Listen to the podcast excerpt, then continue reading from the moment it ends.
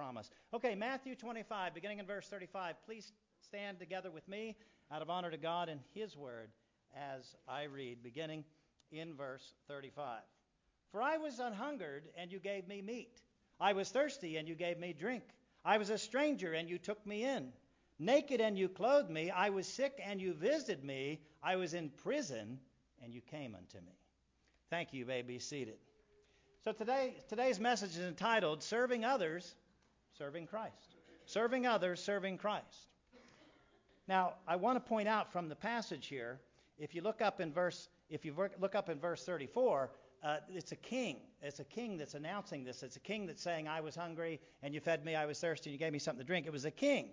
So I knew I needed to tell a story about a king. So there was these uh, two people, they were friends, and they were driving through Kentucky. And in fact, they drove through the city of Louisville, Kentucky. Louisville, Kentucky. I used to live there. Well, anyway, as they were going through, they began to argue with how to pronounce Louisville. The one said it's Louisville, the other one said, no, it's Louisville. It's Louisville. So they're arguing back and forth, arguing back and forth, and they didn't make any headway with each other. So finally it was time for lunch, so they pull into a restaurant. And when they get in the restaurant, they go up to the counter, and when the cashier says, let me take your order, uh, the person says, wait, you need to settle an argument for us. We are arguing how to pronounce the name of this place. Please tell us what is the name of this place. And when you tell us, I want you to pronounce it very slowly. What is the name of this place? The cashier says, Burger King. Let's look this morning at serving others, serving Christ. First of all, looking at the appreciation. The king is grateful. Again, in verse 34, we know this is a king that is making this announcement. The king is grateful. Now, who is the king? Well, the king is none other than Jesus himself. In fact, if you look in verse 31, he calls himself the Son of Man. So whether it's Jesus, the Son of Man, or king, doesn't really matter. It's all the same person person. And I want you to know that the setting of this story is eschatological. Now, that's a big word that means end times. The setting of this story is the end times. How do we know that? Well, notice in verse 31, he refers to his return on earth. And secondly, he noticed he refers in verse 32 to his judgment on the nations. Let me read 31 and 32. When the Son of Man shall come in his glory, and all the holy angels with him, then shall he sit upon the throne of his glory. And before him shall be gathered all nations. He shall separate them one from another, as a shepherd divides his sheep uh, from the goats. And so, anyway, the king is grateful. The king is Jesus. He calls himself the Son of Man. The setting is eschatological. This has to do with the future times. But what does the king say? He says, Well, I was needy, and you met my need. He said, I was hungry, I needed food. I was thirsty, and I needed drink. I was homeless, I needed shelter. I was naked, I needed clothing. I was ill and imprisoned, needing companionship. Now, it certainly seems strange to me from this story that a king would be needy. I don't know if that strikes you as a little strange there. A king would be needing food, a king would be needing something to drink, a king would be needing clothing. But in the story, that's exactly how it goes. And notice, if you know the rest of the story, not only is the king needy, but the righteous people met the king's needs. It was the righteous ones who met his needs. Now, who are the righteous in this story? Well, the righteous are believers in Jesus Christ. Also, here called sheep. If you look in verse 32 and verse 33, as the sheep are being divided, separated from the goats, these believers are also called sheep. And we know that sheep follow their shepherd, Jesus. So the righteous are believers in Christ. Now, we all know we are not righteous in and of ourselves. There's nobody in this room. The Bible says there's none righteous, no, not one. And so we're not righteous in and of ourselves, but we have the righteousness of Christ imputed to us by grace through faith. Paul talks about that in Romans 4:24. He says, "But for us also to whom it, he's referring to righteousness, shall be imputed if we believe on him that raised up Jesus our Lord from the dead." The bottom line of this story, we live in a needy world. Everywhere you look, we live in a needy world. Some have material needs, like talked about here. Some have emotional or mental needs. But we live in a needy world. And by the way, that's never going away from this world because Jesus said we're always going to have the needy with us. Look what he says here in John chapter 12 and verse 8. For the poor always you have with you, but me you don't have always. Now, the reason he said that, he was getting ready to go to the cross, and following the cross, he was going to send back into heaven. So he says, You're always going to have the poor. You're always going to have the needy. That's part of living in a sin cursed world. You're always going to have the needy. He said, But you're not always going to have me. So we live in a needy world, whether it's material needs, emotional needs, mental needs. I heard one time, and somebody actually made a contemporary Christian song about this. I think Matthew West did. But it was this poem. And this person was looking around at all the needs around him and all the needs in the world. And he said, God, how can you let this go on? I mean, there's people starving, and there's people that need clothes, and there's people that are homeless, and so on. Why don't you do something about this? And God answers, I did. I created you. And so that's what we're going to learn today. That yes, we live in a needy world, but there is something that can be done about those needs. And that's where you and I are to step up to the plate and help meet those needs. So we see the appreciation. The king says, I am so thankful. I was hungry, you gave me something to eat. I was thirsty, you gave me something to drink. I didn't have any clothes, you gave me clothing. I didn't have a place to stay. You came and visited me. And so that's the appreciation. But secondly, I want us to look at the confusion because the righteous can't recall ever seeing the king in need. Again, like I said, uh, what needs does a king have anyway? And so the righteous say, you know, we don't actually remember this. So why don't you tell us when this happened? If you look in verse 37, it says, Then the righteous answer him, saying, Lord, when did we see you hungry and feed you, or thirsty and give you to drink? When did this happen? They want to know. Why don't they know? Because the righteous, believers in Christ, we are in the habit of meeting people's needs. That's what we do. That's who we are. We are in the habit of meeting people's needs. And so when we do it, we don't even think about it. It's just who we are, it's just what we do. And we meet people's needs out of compassion and concern. I've shared this with you before, but when we see the word compassion in the Bible, that refers to an inward churning that results in outward action. And so it's not just that you and I, we see somebody in need and we feel bad. Yes, we feel bad, but then we leap into action. We do something about it. And so compassion is an internal churning that results in action. And God gives his people compassion for others.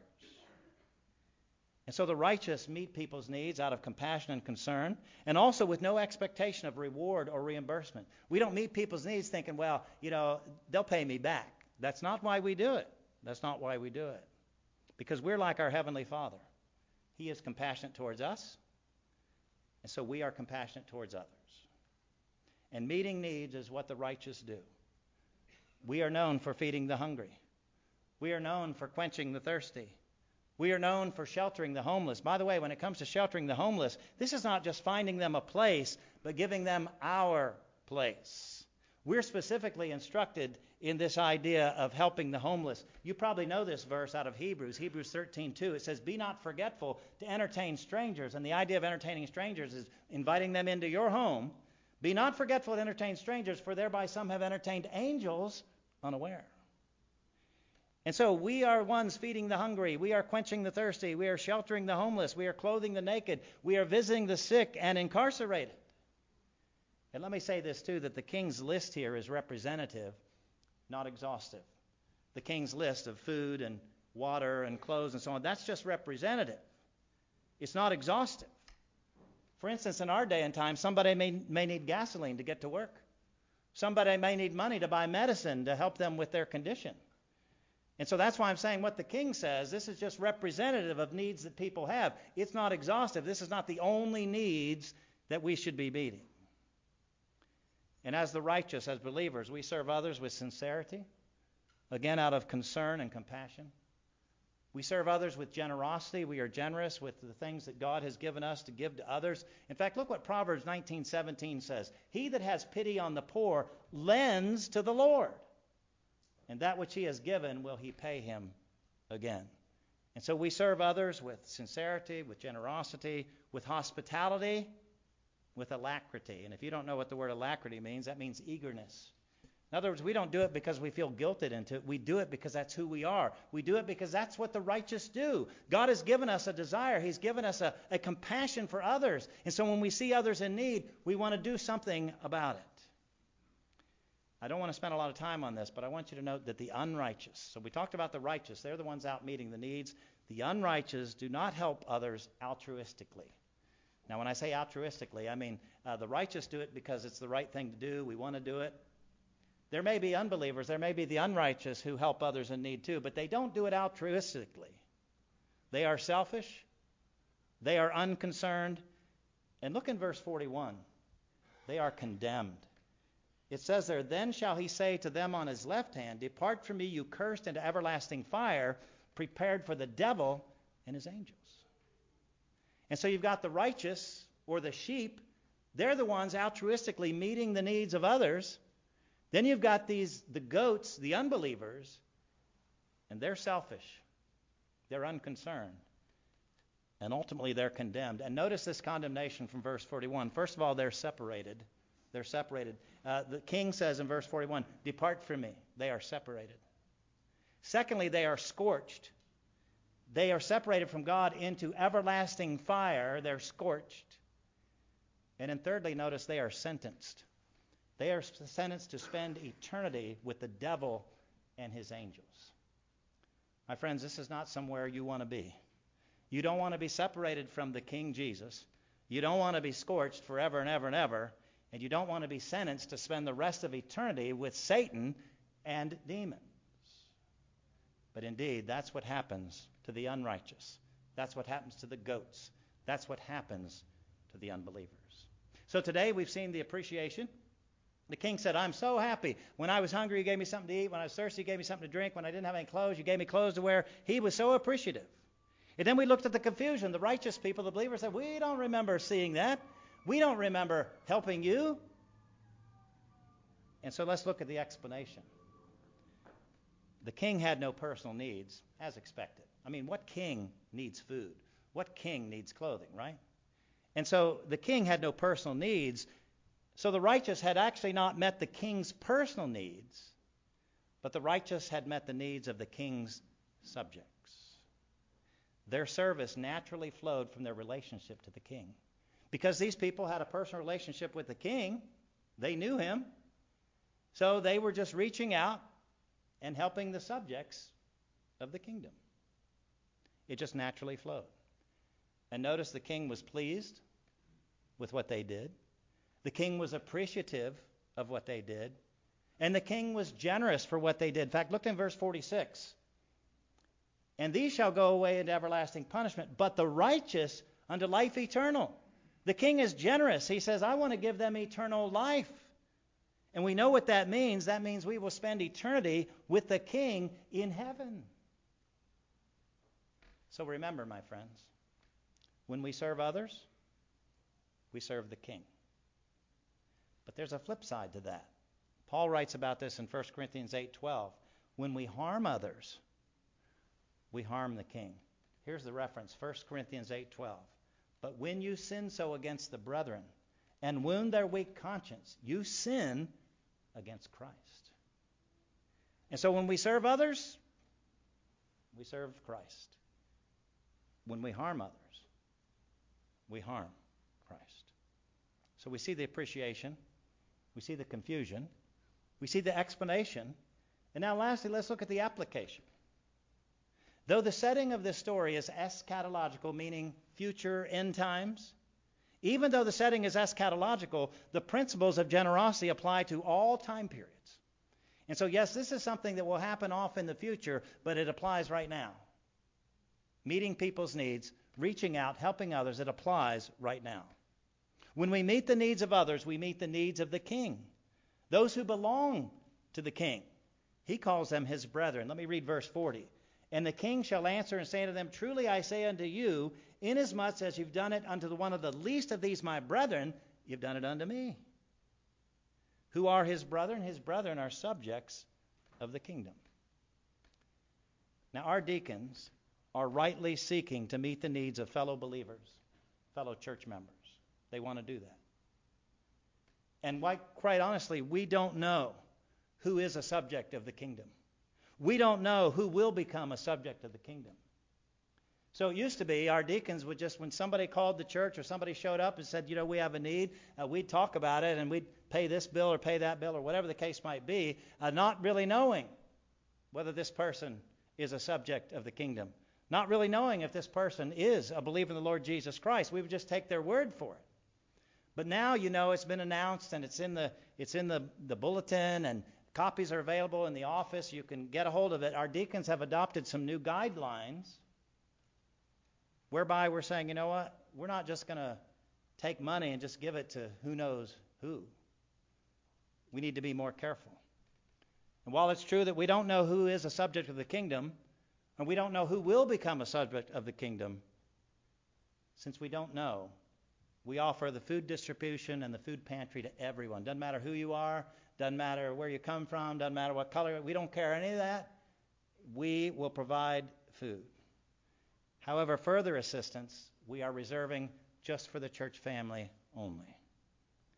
We must be generous, but on the other hand, we must be responsible.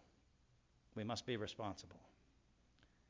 Again, if you want to read those guidelines for yourself, and you can even comment on them, they are available in the office. I have a copy at home, but I can get it to you. I can email it to you.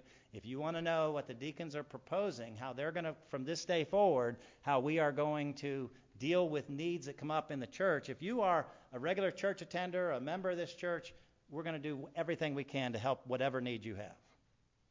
If it's just somebody off the street we've never seen before, never met before, we're going to be a little more careful in how we distribute the funds that God has made available to us.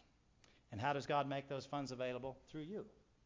I mentioned that at the end of this service, there's going to be a deacon at both doors, and they're going to be holding a plate. And that's your opportunity to contribute to the monies that we use to help others who are in need.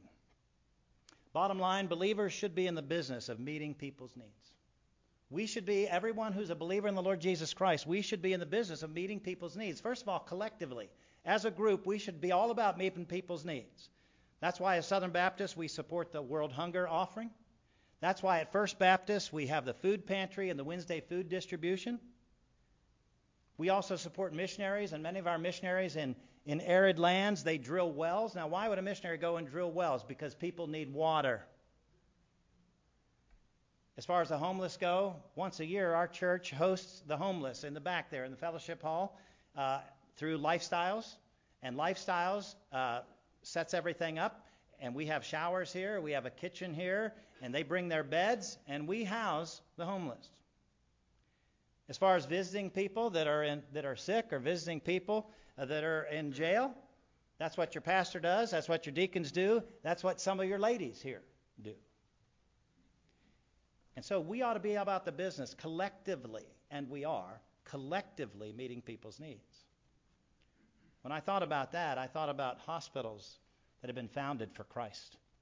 You know, no matter where you go, there's a Baptist hospital, there's a Methodist hospital, there's a Presbyterian hospital, whatever. There's all these hospitals that have been founded for Christ, all these denominational hospitals.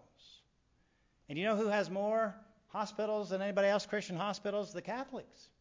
Now, we're not going to get talking about Catholic theology today, but I want you to know there are more Catholic hospitals out there that were founded for Christ than any other Christian group out there. And I researched this this week. I already knew the answer, but I researched it. There are very few hospitals that have been founded for Muhammad. There are very few hospitals that have been founded for Buddha. But Christians took this passage seriously. They said, we need to meet people's needs. And as a result, Christians have built tremendous hospitals around the world to help meet people's needs. And so believers need to be in the business of meeting needs collectively, but also individually. Don't say, well, you know, my church takes care of world hunger, or my church houses the homeless uh, for one week out of the year, and so I'm I don't have any responsibility. No, we need to be about it collectively, but we need to be about it individually too. And let me ask you this morning, how is your service to others? You personally, how is your service to others? Paul addresses this in Galatians 6:10. He says, "As we have therefore opportunity, let us do good unto all men, especially unto them who are of the household of faith." And so it says, help everybody, but especially those who are believers. And this really follows right along with what I told you about our deacons. Our deacons want to help everybody, but especially folks with whom we are intimately familiar, are either church members or church attenders. But as I shared in the children's message, meeting the physical needs of others is not an end in itself. We must seek to meet their spiritual needs as well. It's great that you give somebody food, but they're going to be hungry again later.